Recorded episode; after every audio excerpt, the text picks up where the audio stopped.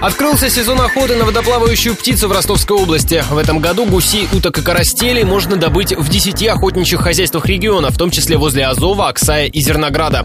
Правда, стоит помнить, что на отстрел птицы традиционно распространяются ограничения, поясняет председатель правления Ростовского общества охотников и рыболовов Андрей Жищенко. Ограничения существуют по нормам добычи. Разрешено к отстрелу данного охотника. Гуси две головы, за сезон охоты 20 голов можно добыть по 31 декабря. Уток можно добыть 10 голов за один день охоты и 100 голов за сезон.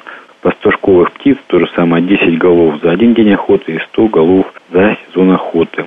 В этом году разовая путевка для членов охотничьих обществ стоит 500 рублей, сезонная полторы тысячи. Тем, кто в организациях не состоит, день охоты обойдется в тысячу рублей и в три раза дороже. Весь сезон. Он длится до 31 декабря.